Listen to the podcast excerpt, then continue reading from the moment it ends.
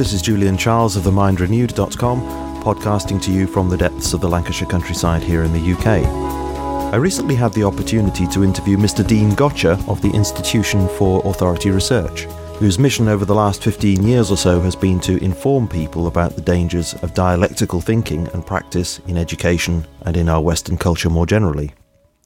And it was one of those exhilarating conversations where there was almost too much information to take in. Mr. Gotcher has read a great deal about the subject, and he has one of those quicksilver minds out of which the information simply pours, and it's up to the listener to concentrate and keep up. So I warn you, you need to concentrate. And I know I shouldn't say this, but I'm going to anyway, you may even need to listen to it more than once.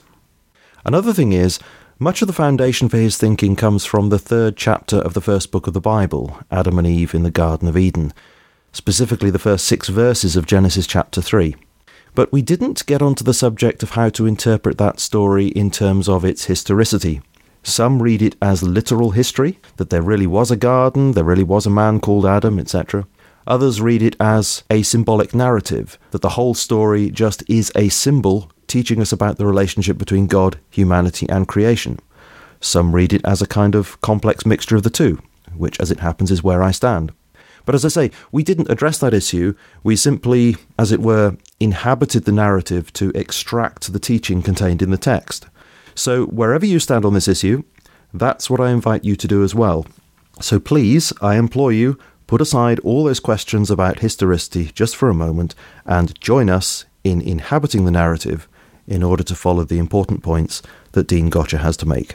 So that's it. Without further ado, my interview with Mr. Dean Gotcher. Today is the 19th of November 2012, and I have on the line with me over the internet Mr. Dean Gotcher, who is the founder of the Institution for Authority Research, which he started in 1995, and which is concerned to research into the use of the dialectical process and praxis, particularly in education, but also in the workplace, government institutions, and the church in the United States of America. And he and his wife, Karen, regularly travel across the states giving lectures and seminars explaining this dialectical philosophy and practice, which he's called diaprax. So, Mr. Gotcher, thanks very much for speaking with me on The Mind Renewed. Well, thanks, Julian, for allowing me to share. Um, I wanted to have you on the podcast because I heard you speak on the Dr. Stan Monteith's radio show, Radio Liberty, a few years ago on this subject of diaprax. And I was particularly interested in what you had to say because a lot of it I felt chimed with my own experience of education, particularly in my initial period of ministerial training with the Methodist Church. And perhaps we'll get into that a little bit later. But first, could you explain what you mean by diaprax?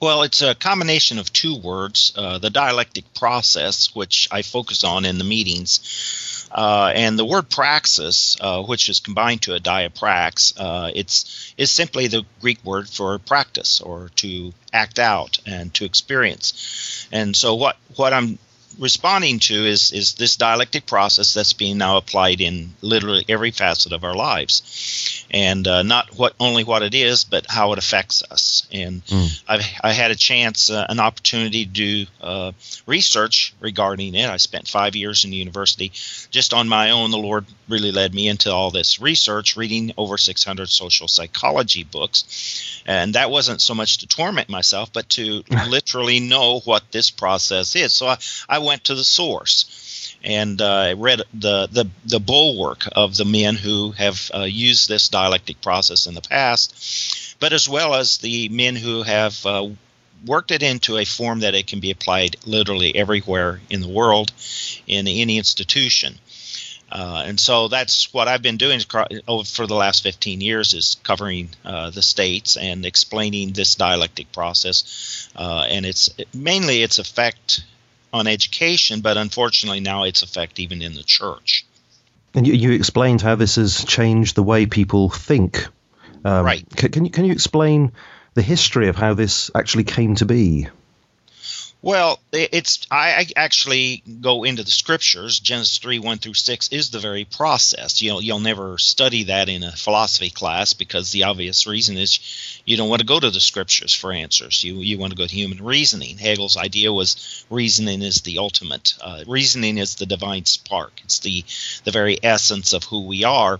Uh, Descartes said, "I think, therefore I am." So our identity isn't found in any uh, being greater than us in God or uh, Father's authority, but our identity is found within us, our very own nature.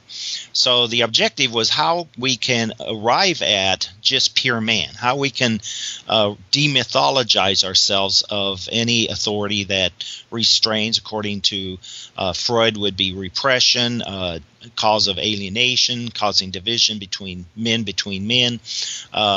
Freud would consider it uh, the, the source of neurosis, this belief in God. Uh, because it, today it would be called belief action dichotomy. I, I, believe one thing, but I act contrary, and we we find that expressed in Romans where seven, where Paul says, "I do that which I don't want to do, and I don't do that which I want to do." Of course, his focus is on the law of God, which then reveals that I am in sin. But if you think human nature is not sinful, if you think human nature is just human nature, uh, you have to reverse things. You have to say, actually, my trying to fulfill law is an act of sin. Uh, it is the cause of a guilty conscience. That is, therefore, the source of neurosis uh, in, in society. So, how can I convince a society to put aside God and simply be human? And that was the agenda. Now, there were two men who were key to this thing coming together the way it has uh, George Lukács and Karl Korsch. Uh, these were two Marxists uh, who, back in the early 1900s, went to the Marxist Communist International uh, with a new form of Marxism. The, the, the traditional Marxists uh, could readily identify who you and I were, so they would know who to shoot. Uh, and, and in these meetings, I explained that uh, because language directly ties to culture or to paradigms.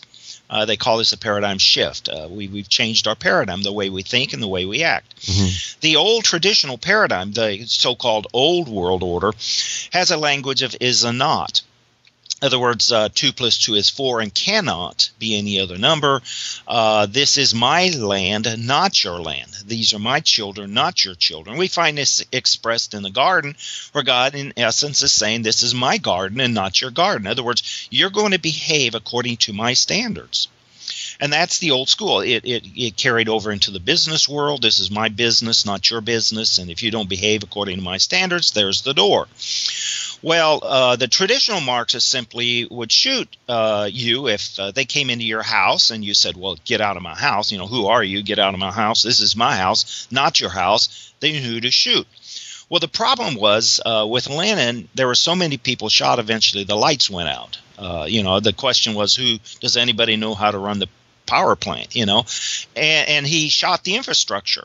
Well, men like George Lukács uh, we're able to see how Sigmund Freud's way of thinking was dialectic as well. Marx was dialectic, Freud was dialectic. So they went to the Communist International with this new form of Marxism called transformational Marxism, not traditional because traditional is sort of a top down system. Transformational seduces us into thinking we're all equal, not realizing there are some people more equal than others. And they're they're in, well, they were kicked out of the Communist Party because the idea was well, you can't have a revolution without bullets and blood. You know, what are you going to do? Put people on couches and ask them about their dreams in their early childhood, and and their response was basically yes. Well, they were kicked out. Uh, they met in Thuringia, Germany, uh, started the first Marxist work week, uh, 1920s, and then ended up uh, 21 of these guys were meeting in Frankfurt, Germany, uh, 1933, the year Hitler became chancellor. Well, most of those guys uh, ended up coming to the United States. Uh, Adorno uh, went to Berkeley, wrote a book called The Authoritarian Personality, which is big read for the UN, and then Erich Fromm freely traveled the states. One author said Fromm made Marx lovable by the the liberals, or today would be the Democratic and unfortunately even the Republican parties, have all embraced a particular way of thinking, a paradigm. Mm-hmm. And uh, it's been the result of these men who had free reign in, in our universities and our in our intellectual minds from the 30s on.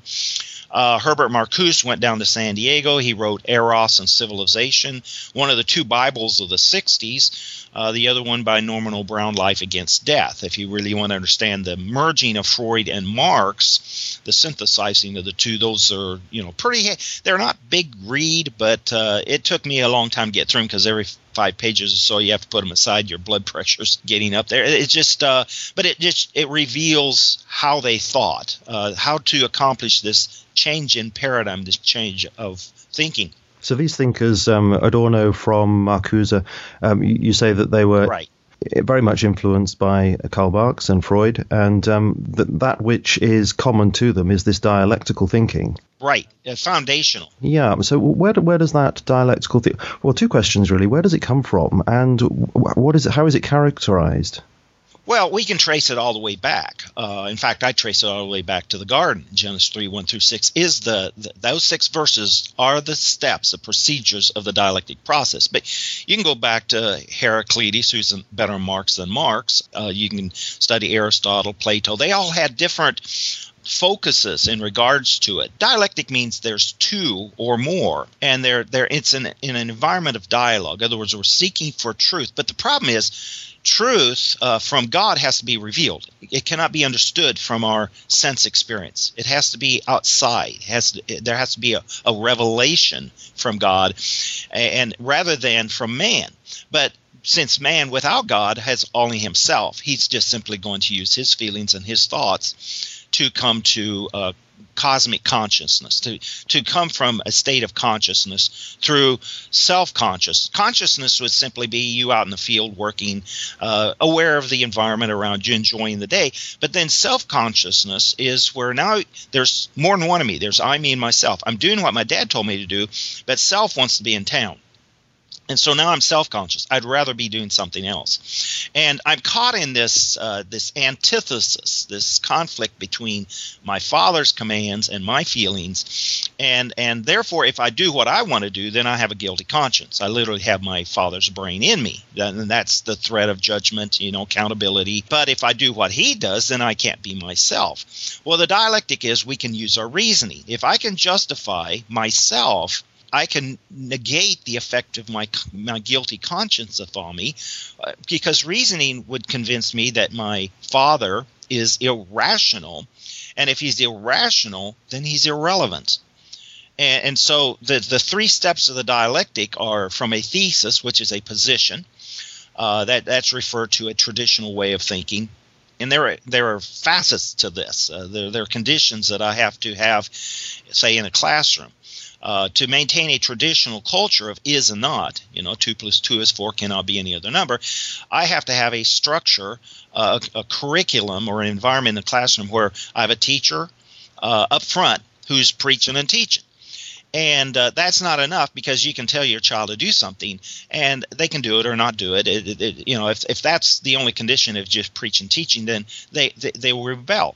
So there has to be the condition of chastening uh, and we find that in garden. Garden, God said, you know, you can eat of all these trees, you cannot eat of that tree, and if you do, you'll die. Mm-hmm. And so therein we have a guilty conscience. Uh, if you think about it, doing something wrong, then your conscience kicks in, or if you did it, then you had, you have this guilty conscience. And and so how to resolve this tension, this antithesis? Well, we find Satan approaching Eve, and he moved her from a preaching and teaching system which we even find in Jesus' life when he was tempted. He said, It is written, Dad says, Dad says, Dad says. He's always referring to a higher authority. Father, you gave me these men. And then he says, What my Father commands, that's what I do. And then he instructs us He who does my Father's will in heaven is my brother, sister, mother.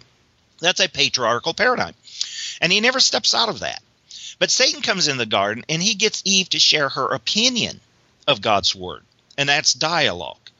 Uh, your opinion carries your feelings. In other words, remember you're out in the field, you're doing what dad told you to do, but all of a sudden you have this sensation, this this sensuous need, as Marx would put it, of uh, being yourself, not your dad, because you're just replicating your dad's uh, thoughts and actions, and which means you you really have no position in yourself. Your position, your justification for what you're doing, is in your father's, in obedience to your father. It's not from your nature. And so the only way then you can deliver yourself be reconciled back to the, your nature, back to the world, is through dialogue. Because if I can think long enough about my condition and justify that I'm okay, you know, this I'm okay, you're okay mentality, uh, if it feels good, just do it. That was Herbert Marcuse, this Marxist, uh, Marcuse. If, if I can, in dialogue, participate in dialogue, because in dialogue, there's equality. See, in preaching and teaching, there's top down. And in fact, uh, the man who came up with quantum physics, he, he did an excellent explanation between discussion and dialogue. Because discussion is, son, come here, I'm, we're going to discuss your behavior. I don't remove myself from an authority position. But in dialogue, there's no position of authority. We're all equal. So the original command in the uh, the story of the Garden of Eden then is that the, the father is actually saying, "This is what should be," and there can be dis- there can be discussion because I've given you the ability to understand, and so you can see that you should not do this and you should do should do that, and we can walk in the garden together and walk and talk.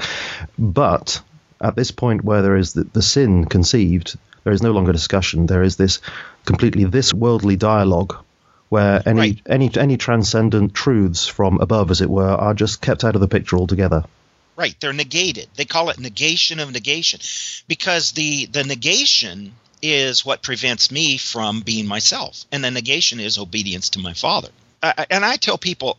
I understood righteousness, I thought, to a point when I read scripture. But it wasn't until I studied Karl Marx that I truly understand the system of righteousness. Adam did not have a righteousness in himself. Uh, righteousness is from God because it has to be imputed. Uh, our faith in God, righteousness imputed. But when God gave him a command, you know, do this, don't do that, and threat of chastening, therein God introduced, at that moment, God introduced righteousness to him because when Jesus said, for instance, I'm, it's expedient I go be with the Father, and He we will send the Holy Spirit. In the middle, He says, and the Holy Spirit will reveal righteousness because I go to be with the Father. So a way of righteousness is always a top-down. I'm obeying my Father way of thinking. Uh, now, yeah, what's yeah, but it's but it's not it's not an unthinking obedience, is it? I mean, one of the things which I think people don't understand about that chapter of Genesis is they think it's the eating of the tree of knowledge, and it's not, is it? It's eating of the tree of the knowledge of good and evil, which is a, a crucial distinction because when you eat of the tree of the knowledge of good and evil, you're deciding in your own eyes what you consider to be good and evil. You do have knowledge, you're given that ability to understand, right. and you're given knowledge that you should eat of this tree but not that. What, what we have, what God gave us, that we are equal with Him, is evaluation uh, we are to evaluate our life from God's word. That's what they were to do in the garden. They were to evaluate whatever was around, you know, good tree, bad tree, based upon what God said. Yeah. But they use that ability to evaluate from their own feelings. And see, that's where our, our opinion comes in. Because in, in a dialoguing of our opinions, there's equality. When Satan got Eve into, and he used a sentence structure known as neurolinguistics, most powerful sentence structure in hypnosis uh, yea, hath God said, Thou shalt not eat of every tree in the garden. It's an embedded statement in a question. Uh, in the Hebrew, we don't even know how to end it, you know, with, if, whether it ends with a or question. It's just pure. For example, if I would ask you, I wonder whether you know where your knee is. Now, your conscious mind just picks up that I'm thinking with my mouth open. I wonder whether it's going to rain. But I pick a body part because I want to sensitize you. That was the role of dialogue is to bring you into feelings domain, move you from cognitive, just facts way of thinking your conscious mind picks up, I'm just being cognitive. I, am just talking. But the affective picks up, yeah, I know where my knee is. And you can actually feel yourself starting to look at your knee, but your conscious mind kicks in and says, no, I didn't ask you to look at your knee. If you know, if you look at your knee, everybody else will know you weren't paying attention. But internally, you go, well, it is my knee. I can look at my knee anytime I want to. And what I've done in that uh, scenario is I have produced tension. I've produced a two-headed monster because part of you wants to obey the one who gave the command or is thinking, and the other wants to follow the feelings. And it's called this cognitive dissonance uh, situation. You're caught between belief and behavior, and the only way you can resolve that is be continue to stare at me, but feel your knee. And and see, you have to realize uh, in meetings. I, I don't know if I have time today to get into it, but I explained the, the neurotransmitter in a body, which is called uh, these are chemicals our body produces to convey information to our brain and in our brain. Uh, one of them is dopamine. It, it's a when you touch something that's pleasurable, you don't know it. The nerve is activated, and part way to the brain, it, it connects with another nerve, and in that that gap, they call it synaptic gap, chemicals are released. And in this case, the neurotransmitter dopamine. Now, all habitual drugs are tied to dopamine including caffeine, caffeine, tobacco, uh, but all the all the drugs. So what they do is they prevent reuptake, they imitate it, they prevent it from breaking down, and so there's just a continual impulse of pleasure and, this t- is true in the brain because you have a trillion neurons, give or take a few, and, and some of those nerves will have 10,000 dendrites, which means they can connect with a lot of other nerves, and there are little gaps, synaptic gaps between those, and so you get a big dose of dopamine in your brain. Well, when that gets into your brain, you become aware of this pleasurable experience that you touched or tasted or what, whatever the five senses uh, came in contact with in the environment. And so then it's not enough just to have that awareness, you want to acquire it. So you have to identify where it's at. And so you look into the environment and you find it, that gratifying object, the object that stimulated the dopamine, and then it's not enough just to see it, you want to acquire it. Because if I can hold it in my hands, if I can maintain it, uh, then I can guarantee more dopamine stimulation. And so every time that Adam and Eve were going by that tree of knowledge, good and evil, they were getting dopamine from the other trees, uh, but they got dopamine from that tree as well just by seeing it. Uh, I tell people, you know, you like the smell of fresh baked bread. That you had a dopamine moment. Uh, you see, a, you like beautiful sunsets. That's dopamine. God gave us this chemical in our body that we would enjoy the creation or uh, you know somebody compliments you. I, I, tell people, you tell your wife those are beautiful shoes. That's two days worth of dopamine for your wife. you know, it's just that we need that. In fact, sure. God said it's not good that man be alone. And part of our relationship is this pleasure we get from this relationship. But the the problem is that God has said we're not to be lovers of pleasure more than lovers of God. And so I have to, if I'm going to seduce and deceive and manipulate you, I have to create an environment a, curriculum, you know, a classroom or a workplace environment where you are easily uh, liberated from the fear of God so you can be yourself. And the essence of yourself is relating with the world, being at one with the world. I used to call it world peace. Now I call it worldly peace or socialist social harmony, and I call it socialist harmony because it has to be manipulated. Somebody has to seduce you with this nature that you have, deceive you and say you can trust me, we care about you, and then manipulate you. And I, I you know, I ask mm-hmm. people, well, how many of you woke up this morning saying, "Well, I can't hardly wait to be manipulated," and yet we live in a culture that you are of no worth unless you are manipulatable. Uh, and so that's what happened in the garden. Satan came along, uh, the first facilitator, which means make change easy, and uh, he manipulated them uh, liberated them from this neurosis in their, their life, this obedience to God, who prevented them from being themselves. And so when she then responds to this neurolinguistic sentence structure, she doesn't say tree. Uh, God said tree, Adam or Satan said tree, but she goes fruit of the tree. So th- this stuff really worked. Her opinion is for God has said, "Thou shalt not eat of it," and then we hear, "Nor touch it." So now we know that that's our opinion because your opinion carries your feelings, not the Father's commands.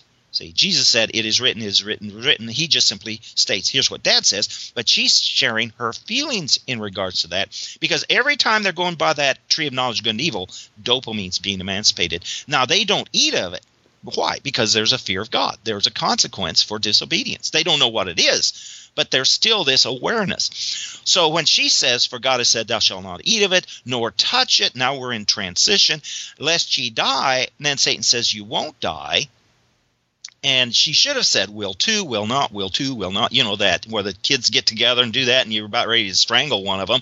Uh, she should have continued this antithesis, but she didn't. And the key is, when, when I tell my child, he's heading to the door, go play with his friends, get some dopamine, you know, just have a good time. And I say, no, you can't go out. That's preaching and teaching. And I'm blocking off his natural, his human nature. And the only way he can deliver himself from my that top-down way of thinking is to get me into dialogue. And so I tell people children come as geniuses. They they go they go why? Now, they're not asking why in regards to where you say, well, birds fly. Why? Because they have wings. Why? Because God created them. Why? You know, they're asking why to move me from my paradigm. They're wanting me to get into dialogue because if I get into dialogue with them, there's no top down system. We're equal. And so if I respond, then all of a sudden we're into this open ended, non directed environment. So, how I can, the only way I can stop that is to restore my authority. I authored something, cannot. Now I have to maintain my authority. And I use the phrase, because I said so. And Marx understood this. I'm, in essence, presenting myself as a God in a sense that I'm over my children because I said so means I caused to be. I'm the creator, you're the created. In other words, you obey me. And there's a sense of force, there's a sense of accountability in there. Marx wrote 11 Thesis on Feuerbach. Number four, I think, is really the most important. Everybody quotes the 11th one, and it's about change. But the fourth one, he says, once the earthly father, See, the earthly father says you can't go out. We go, why? To get him out of it. And then he says, because I said so. It's discovered to be the secret of the heavenly father same paradigm. The earthly father must be annihilated theoretically and practically. In other words, in the thoughts of the children and in the actions of the children. I see. So he very, very clearly saw the analogy there with God the Father. That's very interesting. Freud as well. He's and this is the tie. He says it's not a matter whether the father's alive or not. He just no longer functions as a father figure. So, how can I undo the effect of the Father? Well, it was through dialogue. Because once he said, You won't die, now, here's let me back up a moment and just say when dad says you can't go out, we go why? He goes because I said so. We can no longer talk to, to higher authority. We have to do what they've told us to do. They're restraining us from our human nature. So we talk to ourselves and we go, well, I ought to be able to go out. Oughta, shoulda, mighta, coulda is the language of rebellion against authority and and then then bring, bringing the uh, the Garden of Eden back into that. Then at that particular moment, then you have the Satan actually saying, "Well, how do you feel about that?" in the background. Well, yeah, yea hath God said that's subconscious, but she says, "Nor touch it." She's saying, "I ought to be able to touch it." Mm. See, that's and how I feel. I, yeah. If I can get your ought out, see, you don't have an ought. This is Hegel. You don't have an ought without first having a not. So he says you need the parent. You need the parent who irritates you who produces dissatisfaction. Because philosophy only begins when you're dissatisfied with the way things are. And it forces you, therefore, to think about how the world ought to be. And so, if I, it's necessary, therefore, for us, according to dialectic thinking, to actually have this this antithesis condition between the father's command and the children's feelings, uh, their their nature of just doing, you know, impulsive, natural inclination with the world and that's how they see it. They don't they they see man as uh, maladjusted uh, when he's obeying a something that is not of nature. And so, therefore, once she says, nor touch it, her ought comes out. Then she says, lest ye die. There's the dad's not. But then Satan says, you won't die. He took her in a safe zone. He, like a teacher, as a teacher, I would tell the students when we started talking about subject, one of the students would say, well, my dad wouldn't approve of this. I say, you know, they paid for me to be here and this is okay. That child is not going to go, well, you know, I, do, I still don't want to participate. No, because that's that child's ought to be. Your ought to be is the real you in rebellion to any restraint to your nature. And so if I can create, as Maslow said, we have to create an environment of oddiness. If I can create, and see, our legislators going to subcommittees, you want them to represent your position. In other words, you want them to be heartless. Now, that might sounds cruel, but you voted for them to represent cannot, must not, thou shalt not. But if I get them in a room and share, get them share their oddities, it's their heart that now rules. And the Bible says the heart is deceitful. So I can deceive your elected officials. And it's also wicked. And so if I can liberate that heart, that oughta, shoulda, mighta, coulda, in rebellion to cannot, must not, thou shalt not, I then can create a new world order. Postmodernism means there's no reference point. Mm-hmm. We're cut loose. We're free. We we can well if it feels good, just do it. You know, and make sure everybody else is enjoying it too. And so then she she says, "You won't die." He says, "You won't die." And from there on, she's godless.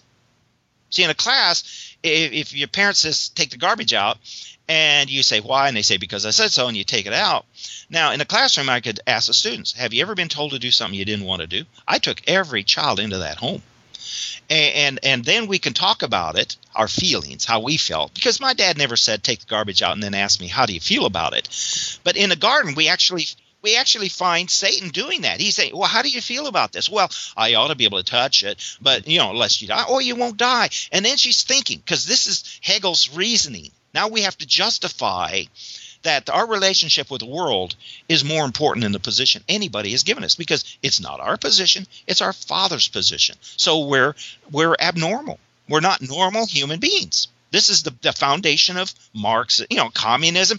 Uh, in fact, she does communism. She looks at all the other trees and she looks at that tree of knowledge, good and evil, and she goes, they're common. Commonism. There's nothing wrong with that tree. It's good for food, and she was right. Scientifically, if God had never shown up in that garden again, they'd still be there. The tree of knowledge, good and evil didn't kill them. God removed them from the tree of life. And so academically, she was correct. These trees are good for food. God said all the trees are good for food. And that tree was good for food. So there's dopamine. It's pleasing to the eyes. There's dopamine. Now we have less flesh, less the eyes, and desires to make one wise. What that means is if I can control the environment, I can guarantee the dopamine. And so that tree produced just as much dopamine as all the other trees. Therefore, I can control it and have just as much pleasure as the other. The issue wasn't the tree didn't kill them. What killed them was they changed their paradigm. They changed their paradigm where they evaluated from sensuousness, from their carnal human nature rather than from righteousness, from God's word, from his command. And so the justification now was no longer found in God, but their justification for their thoughts and actions was now found in relationship with the world. I mean, right there in those six verses is a perfect description of the dialectic process. And it wasn't enough just to be aware of it and feel relationship with it and to justify because that's what she did she justified. Uh, she was godless. She was the first in fact i tell people she was the first environmentalist. She was first tree hugger. If you look at systems she was. And adam by the way he just simply looked at eve and he goes you know i like her. God i choose her over you. He was the first humanist. That whole scenario we, there's nothing new under the sun. And, and and then when they ate of it see that was praxis Marx criticized Hegel because he stayed intellectual. He, he just said, okay, it, it, the spirit is out there. Marx said, could, get rid of you, the spirit. Yeah, you brought up um, uh, Hegel a number of times. Uh, could you explain what uh, what the dialectical process of Hegel actually was?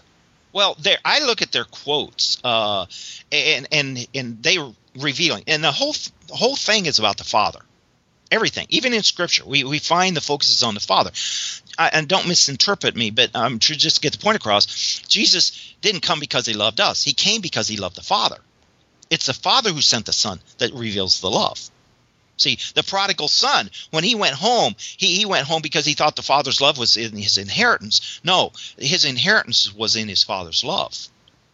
See that that was that's the message of the gospel mm. is that Jesus is saying, I want you to meet my Father. But if we reject the Father as a system, uh, which means we, we, we have to obey and we can't, uh, which th- that's why Jesus came. You know, the message is you can't obey you know because righteousness isn't in you it's not in your nature to obey so you have to die to yourself you know to deny yourself that lust for the flesh lust of the eyes and pride of life and pick up your cross which simply means you have to also put aside the approval of men because it, you know your friends don't put you on a cross. It's they might like you, but you're, you're irritating them. They don't want you around anymore. And so when you walk around preaching and teaching the truth in a world that's dialoguing, they don't want you around. That's why you go in a town hall meeting or you go anywhere and you start, this is right and that's not. It, you can be offering good to people. They are, they, it has nothing to do with what you're offering them. It's the, your language. It's your mm. paradigm. You, you're you're you're an irritant. You're you're a pain in their life. They're trying. They're looking for pleasure. Now, getting to Hegel, he writes in uh, his uh, Systems of Ethical Life, he writes, The child, contrary to parents, is the absolute, the rationality. He is what is enduring and everlasting, the totality. So the child before the father's first command and threat of judgment is true human nature. And then he proceeds for equality. He says, on account of the absolute and natural oneness of the husband, the wife, and the children. See, he removed a concept that we get from the scriptures and understanding. Husbands rule because God told Adam, rule. Know, don't blame your wife. You're the fault. Because later we find him going, well, God is not my fault. It's a woman you gave me. It's her fault. He's look at liberals always saying oh, it's somebody else's fault. It's your parents' fault. It's there's no personal accountability because you you think everything's equal and therefore somebody didn't hold their end up and therefore you failed. But with God is on the day of judgment, I tell people there's no group grade you and I are personally accountable for Him for our thoughts and our actions. But Hegel changes that. He says the the absolute and natural oneness of the husband and the wife and the children, where there is no antithesis, no top down, no right wrong of person person or subject to object. Then this is more Marx than Marx. He says the surplus or the property is not the property of one of them since their indifference is not a formal or logical one. So therefore you can't say mine, not yours. You can't say these are my children, not your children. See, because the the environmentalists come by your property and he'll see those trees on your property. And you say, well, I have to cut some of those trees to pay some bills. No, you can't cut those trees because that now own, the, the village owns that. Every time the village comes down, the village is in your brain now. What will the village think whenever I do something on my own land? Yeah, this is a communitarian thinking, isn't it? Which yeah. Hegel is very central to. Yeah. Yes, indeed. Yeah, all of it. It all fits together. Environmentalism, uh, you know, the whole New World globalist mindset is is we're one big happy family. We don't know where we're going, but we're having a good time going there. Oh, that's interesting. We don't know where we're going, but um, my understanding of Hegel's thought in in this respect was, as you say, he doesn't believe in any absolute commands coming from above, as it were. But right. he, he does believe in the in the gradual growth of an absolute, which he defines as an historical process, which is is uh, through this system. yes, that's right. A, a, synthesis that's continually moving. Yes, yes, a process. Now, now the Soviets, uh, which which copied the director of the French Revolution, which we go to Rousseau and Robespierre, all these guys. But but the the, the Soviet system, it, you have to have a diverse group of people. Follow sort of the system of the Mir, the, the farming system in the Soviet Union or old Rus, Russia. Uh, you have a diverse group of people, which we all have. We we all come into the room with our differing opinions, you know, our our position on things. Marx, that's an 11th thesis on Feuerbach, he said the philosophers, you and me, have all interpreted the world in many different ways. In other words, we come in the room, this is right, that's wrong, and we conflict all that. He said the objective, however, is to change. This was the criticism that Marx had with Hegel was this rigidity, but but Hegel understood it's the system that was it. So the diverse group that we have dialoguing now in the dialogue we've removed top down to a consensus, a feeling of oneness now, it's not so much that we're going to fix the bridge, it's that we're going to have 20 meetings to fix the bridge because it's the consensus, this feeling, this sensation of oneness, unity, that is the desired outcome. Well, actually, beyond that, there's something else to that, that desired outcome. Uh, over social issues, everything has to be material, it has to be measurable in a facilitated meeting, which means you have to have an expert there because this does not happen naturally. All the books say that. Now, I go, okay, if these guys are naturalists, then why are we using a system that's not natural? But, uh, you know, and in the garden, we find something that's not natural. It didn't come from their nature because their nature, they never would have eaten the tree of knowledge, good and evil. Some facilitator had to come into the garden and help facilitate change. I, tell people if you want to be a good facilitator, read Genesis 3 1 through 6 and put it into praxis. That's all you've got to work with. And then what's the predetermined outcome? Is that you don't solve any problem solve any crisis in your community without getting a diverse group of people together, dialoguing to consensus over social issues in a facilitated meeting. It's the system. It, that is absolutely exactly what I experienced in that theological training, which I, I, mentioned to you when I emailed you in the first place. Right. Because we were in that theological college, we would we would have a lecture situation with 20 or 30 people. We'd break up into groups of five or six. We'd have some issue that we had to discuss, and it was consensus Right. That was what we had to reach. It didn't really matter what the truth was about the, the issue we were concerned with. It was consensus, and the, the, the lecturer was even called the facilitator. Right, and and and Hegel put it this way: purposiveness without purpose and lawfulness without law. Now I read these sentences twenty times over and get a headache, you know. It, but it wasn't until I went to the German and I, I recognized the the uh, prefix. You know, the in English it would be the nes uh, hyphen nes, which means quality. So if we have purposiveness without purpose and lawfulness without law, you as an object really serve no purpose.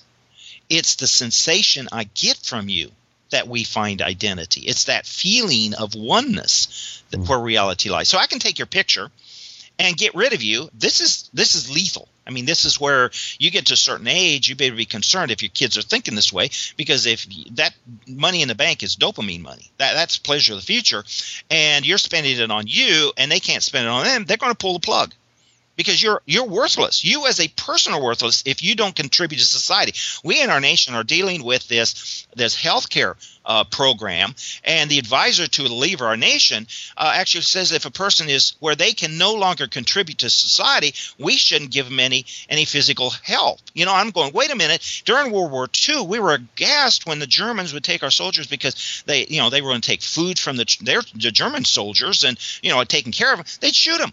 That's the same principle. This is horrendous stuff, and yet for some reason, because we feel like we're going to get something out of it for ourselves, we tolerate it. That's actually been called the Hegelian pragmatic morality, hasn't it?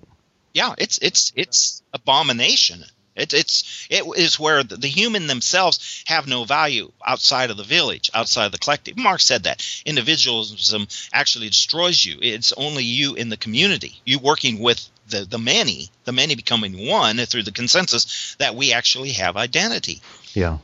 Well, in my little sort of microcosm of experience, which I've got to come back to, I experienced exactly that because I tried to bring my views into the group, and I wasn't liked yeah. for that. You know, I got all sorts of strange looks. There was a real group think. I felt the pressure to conform. I didn't conform, but I did feel that pressure. And I realized what was going on is that the college and the church was trying to keep this broad church together, you know, with liberals and evangelicals all together. And they weren't concerned about any of us as individuals, what we had to contribute, other than we would serve to keep the church together. That was it. Well, and the unity in Scripture is in doctrine it's in the word but this is unity for unity's sake. So you have to put doctrine aside. That's why i just say today you come into the church and you open up the word of god and a fight breaks out. They're not interested in the word. They're interested in your opinion You're of right, the word of god because your opinion carries the feelings that we all have in common. Sure there are churches like this. You're right. Yeah. And so they, the Antichrist can rule with Christians around. They didn't kill Christians in the Soviet system; they killed believers because a believer has a paradigm. The Word of God says it is written, it is written, it is written, and that causes division. And if you want unity, you've got to get rid of that. Unity means we're successful, and of course the world says, okay, now success is is the purpose that we have in life, you know, to augment pleasure, to make this a better world to live in but the gospel isn't really that message at all. The gospel is is a message of witnessing, and the Greek word for witness is martyrios. Now you wouldn't say, well, somebody on a cross is a, is a success story, and yet that's God's message. Is if you can stay faithful, endure to the end. I tell people enduring is not a dopamine moment. It's like changing diapers. Uh, it, you you endure the, the rejection. You endure the shame. You endure. Uh, by the way, rejection is one of the most painful experiences in life. That's what you experience in that group meeting. Yes, indeed. Because if you don't work with a group to this commonism, then you you are an outcast. You are worthless. And the warning in the counseling books is if I can't bring you into participation, I can harm you. It'll actually have a detrimental effect to you, and people will leave these meetings depressed. You know, and people have actually Bethel, Maine was the first training lab here in the states. There are ten national training labs in the United States. Uh, I call them Marxist training camps. When they first started, this was so just raw. And there's a book called Human Relations in Curriculum Change. I call it a cookbook on humans. Everything is in that one book, uh, 1950, edited by Kenneth Benne. But there were people coming out of those sessions, going to their motels. These were superintendents of schools, killing themselves and so the NEA was having people sign a you know a waiver saying that if they committed suicide, the institution wouldn't be held accountable for it. Now we're so sophisticated that you can actually take people into this without them uh, getting to uh, process or going out and killing themselves. To some people, that could sound exaggerated, but I have to say, when I was going through some of these processes at the college, I did feel really quite depressed yeah. because I felt as if my personality was being overridden and I was being treated like some kind of I don't know um somebody who wasn't really wasn't really sane you know because I, I thought certain things were true and other things were false and that was just not acceptable well we we in a traditional mindset there's right and wrong yeah and we don't think that there's another paradigm out there that says there is no right or wrong. And so you're caught in this new environment, this new world order, where there is no right or wrong, and you lose your identity. And see, there's no identity in self. That's why people kill themselves. Identity is either found in one above, the Father, or the collective, the group. And that the conscience is always one. Uh, you have two that's dialogue see two is the village and so they want to move you from the one god to the to the group think what does this The, these words, by the way, society, community, they're enigmas. Now we say neighborhood. You can think of Fred down there cutting wood, and Joe over here he likes building buildings. And so in neighborhood you have this understanding. And it's a biblical word, but society or community, those are words that came in the 1500s, and those are social oriented. Those are dialectic structured words.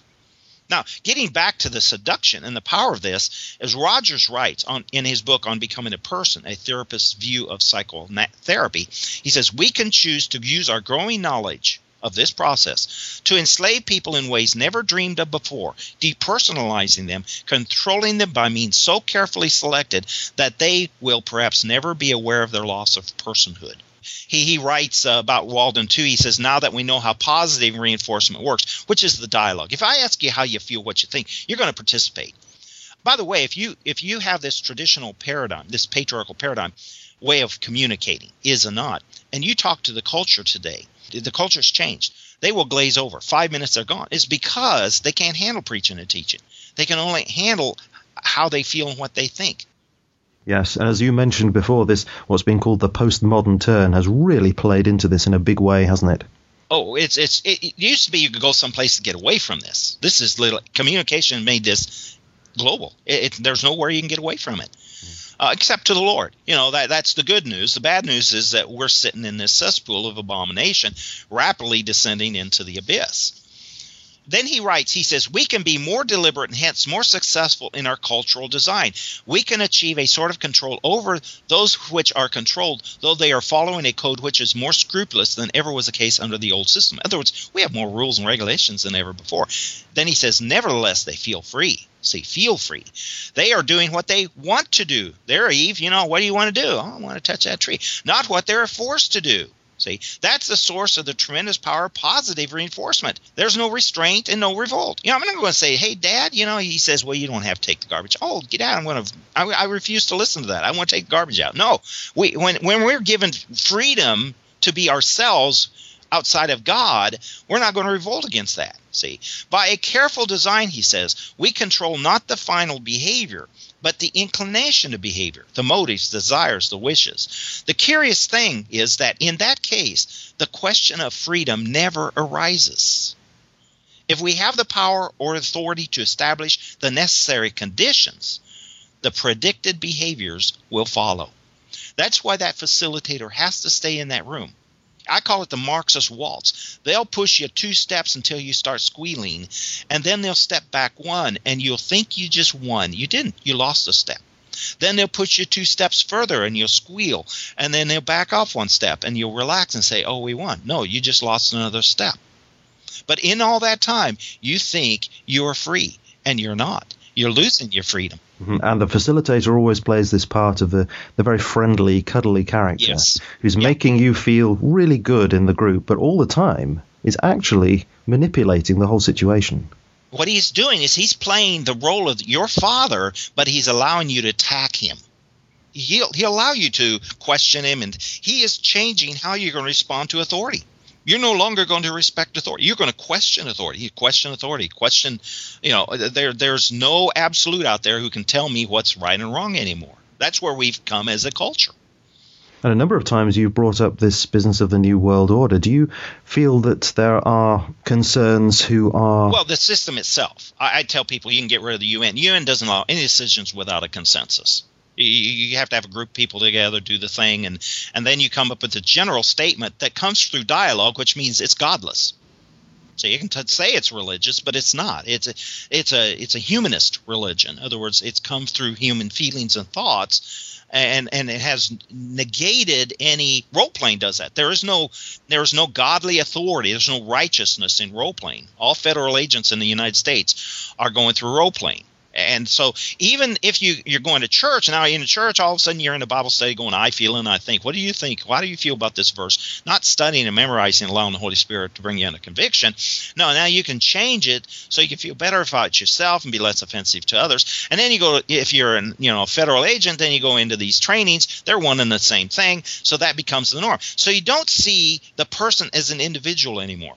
Marx would call it ether of the brain And what what he did in the Holy Family, he says, well, there's ro- there's uh, apples and oranges and almonds and raisins. They're different fruit, and you recognize them as individuals. But if I can get you in a room where we can talk about what they have in common, when you leave there, it will no longer be individual fruits. You can never see the individual fruits in themselves. You will always see them through the fruit, this collective sense of fruit. Mm. And what Hegel was saying is that the children raised under the father are parochial. They're they're isolated. They evaluate everything in the community through their father's eyes. If I can take those children, put them in a group setting, group grade. If I can put them in a class of 20, that's class consciousness. Now they're conscious there are others that feel just as dissatisfied as they are against their parents. And they therefore are allowed to freely be themselves, open ended, other words, we can talk about anything. Non-directive, which means I'm going to tell you what's right and wrong.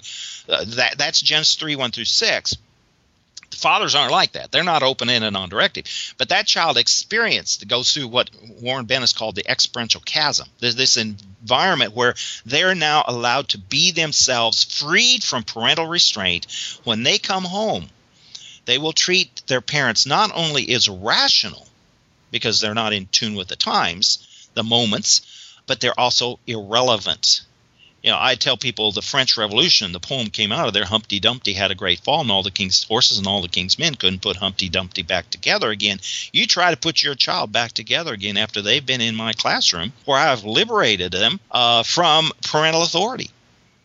And that's what happened in the garden. I mean, here, here God confronts Adam and Eve, and what are they doing? They're justifying. They're doing the well it's not my fault you know it's her fault. And she goes it's not my fault it's that smiling lizard over there. And these all facilitators come in smiling they have your best interest in you.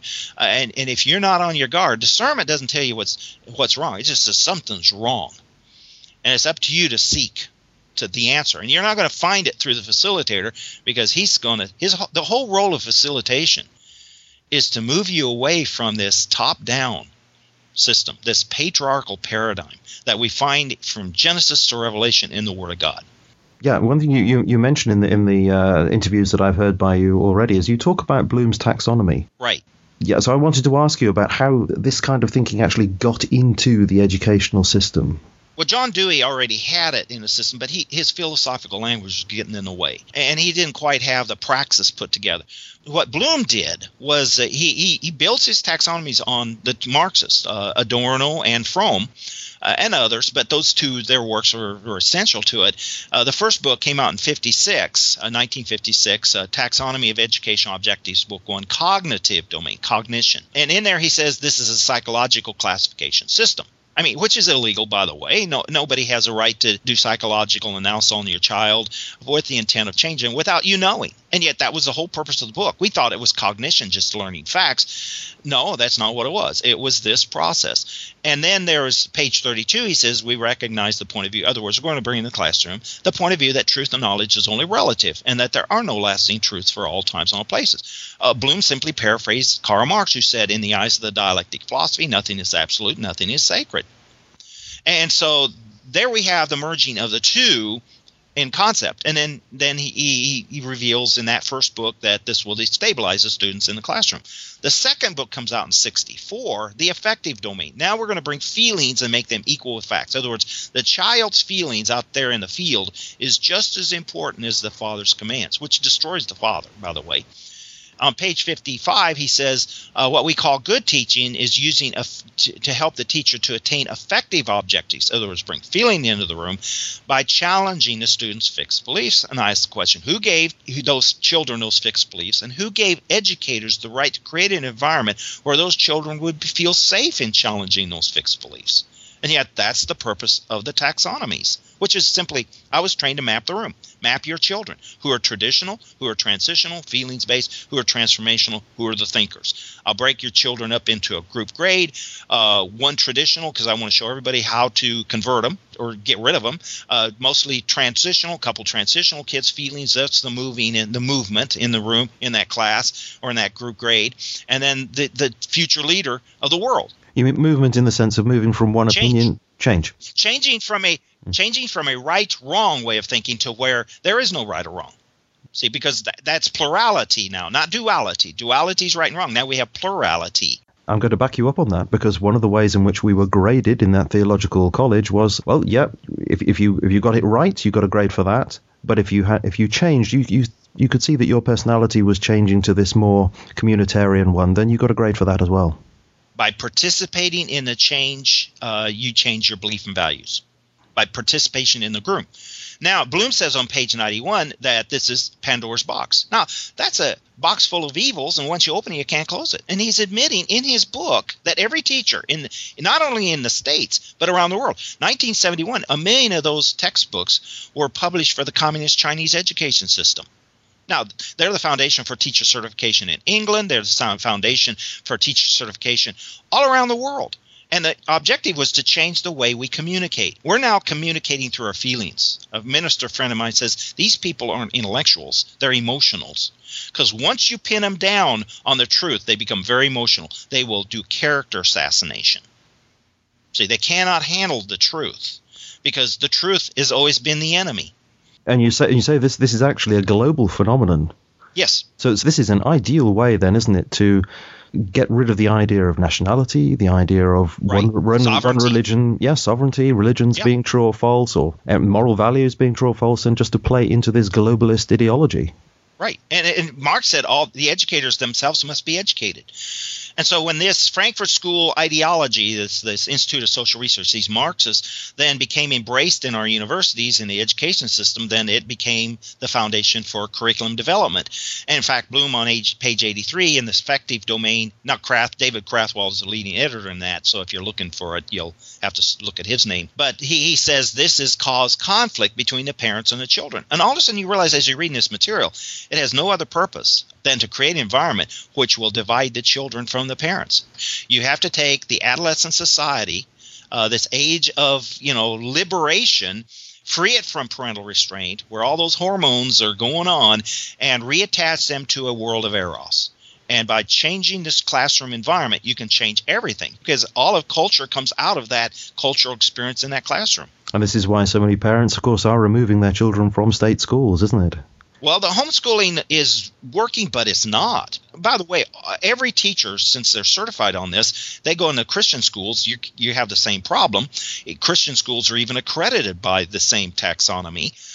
And so when you homeschool, though, if the children's heart is not right before the Lord, they're just looking at the door. And these kids actually will then go to college in half a semester. They're they're smarter than the public school kids because they're actually one on one. They're dealing with adults all the time. This system, they're they're inculcating facts, and so the colleges and universities love to have them. But it's easy to change them in half a year and be flaming Marxists. And what makes them more lethal is that the public school kids learn this is all just a game and they're not really interested in changing the world so much as just what they can get out of it in the process of change. But these kids see their own siblings under their parents as oppressed, and they will dedicate their life to go back and destroy that family structure and liberate those children from that old fashioned way of thinking. So there, there's a kick to this if you're not careful, if the heart is not changed.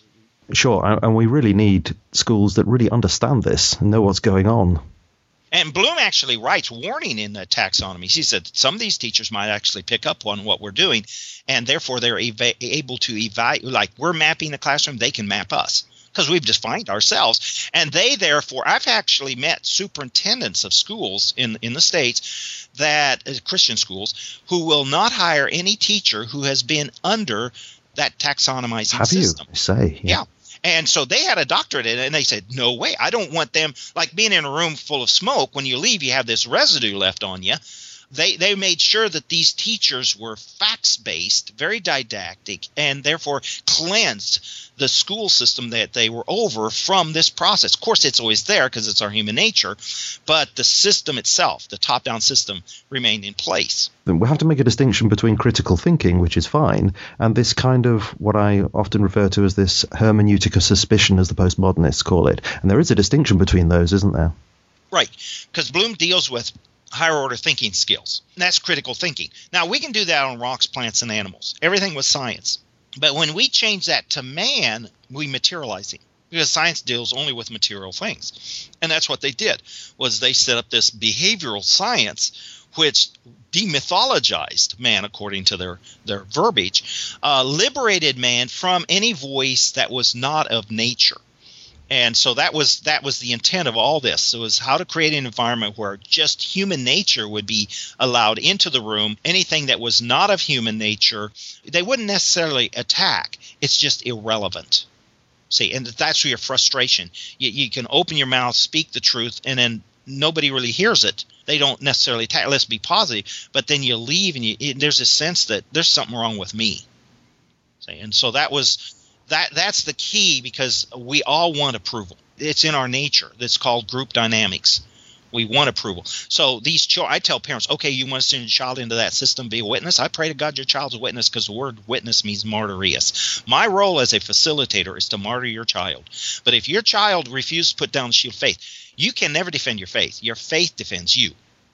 And if your child puts down the faith, other words, dad says to get that group grade, you, the parent, sacrificed your child to the fires of Moloch. You sacrificed your child to the beast. We are to inculcate.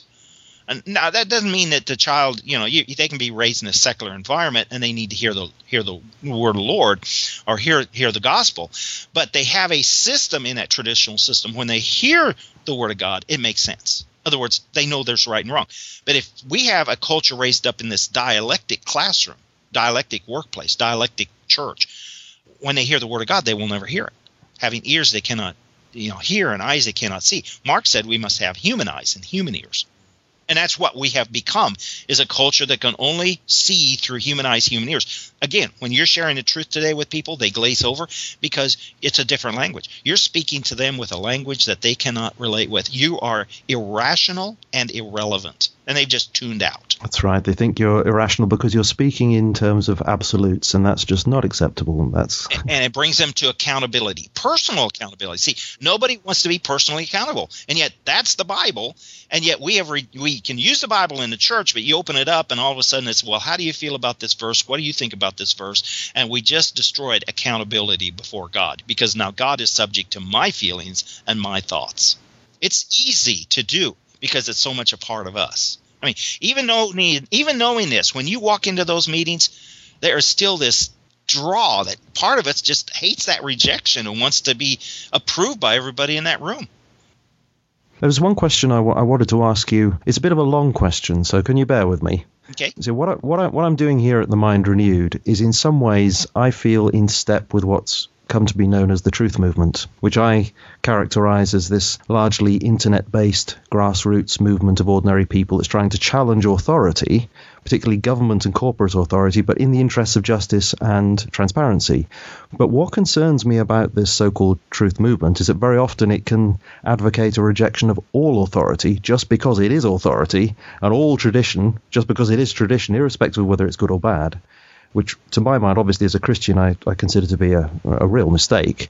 I mean, as a Christian, I don't just accept authority unthinkingly, but I've come to believe that Christ is who he says he is, and so I've therefore put myself under the authority of God, if you see what I mean. But to my mind, then, to say that all authority and all tradition are bad in principle is is nonsense. So, what extent do you feel that this radical distrust of all authority and all tradition comes from this very dialectical power game that you've been describing? Well, it, it's really a lie because there's no synthesis. I mean, that's a, that's the deception. That's the illusion that we can free ourselves from authority structure because they even become authority in themselves. Yeah. See, and so they've deceived themselves. Now, Romans 13, 1 says, yield to the higher power. Incorrect. Uh, the Greek word is not dunamos, it's the word authority in the Greek word there. Uh, so if I have to yield to higher power, I have to do what Hitler tells me to do. Now, you know, my conscience will bother me, but you know, that's the scripture, yield to higher power. But if I do the correct Greek and then translate to the right word authority, I can say, well, Mr. Hitler, you know, I'm not going to do that. Now, you can kill me, but I'm going to die with a clear conscience. So these words are very important. Jesus said, call no man father on earth. And yet he turns around, he says, we must honor our father and mother. Now, dad and mom might be tyrants. Now, they're not perfect, but the office is. So I'm really honoring the office that God has created for them in. The judge might be a tyrant, but the office isn't. There's there's a purpose, there's an honor to that office if it's run correctly. So it's this battle that we have within us that we want to prove them in, but we have to be like the apostles who said, you know, we choose to serve God rather than man. If there's a conflict between uh, this man and God's word, I have to always go on the side of God's word. But if there is not, then I will, you know, obey that. Here, here's what happens though: is an institution forms for the sake of the individuals, but then it takes on a life of its own. And when institutions take on a life of its own, they end up sacrificing the individuals for the institution, and that's what we're seeing. And that's what's Marx's ether of the brain is once we find our identity in the institution rather than in Christ himself, rather than in God himself, then we begin to actually use that institution to remove those who are in Christ. No, and what a lot of people don't understand is that the essence of Christianity is this relationship, this loving relationship with the Creator. It, it is not primarily an institution, and yet so many people see that it, oh, it's the institution of the church. And we have we have lost the the Protestant Reformation is gone it is now it's no longer an understanding of priesthood of all believers. I am personally accountable before God. Uh, and, and what that does, if you have a fellowship that has that attitude, wow, that's a powerful fellowship. They, they, they, you can break it up and like Jesus was arrested with the dis- disciples there. Why? Why did he? He could have been arrested anywhere, but it was the message is with me. You can you, you the institution is alive in me. It's not in the institution itself. See, and they scattered, and then he came in, you know, through the Spirit and through His Word. We, as where two or three are gathered in His name, that is the definition of the church. That's a, uh, I will build my church on this rock. What's the rock? Thou art the Christ, the Son of the living God. You know, what's His first com- command to Satan? You know, man is not to live by bread alone, but by every word which proceeds from the mouth of God. So Christ in you and Christ in me, we come together in His Word, humble before Him. That's where He is. It's not in a building. Well, you you have a website, don't you? Could you right. direct people to that website and say because you've got a lot of information there.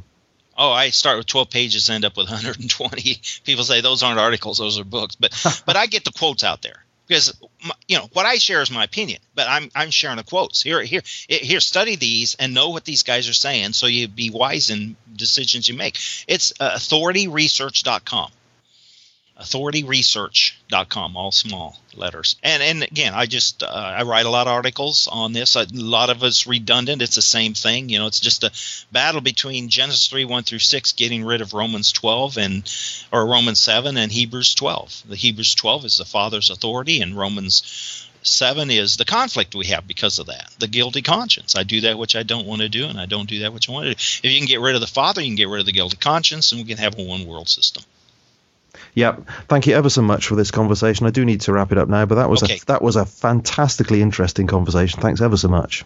All right. Well, thanks, Julian. Lord bless you. And you.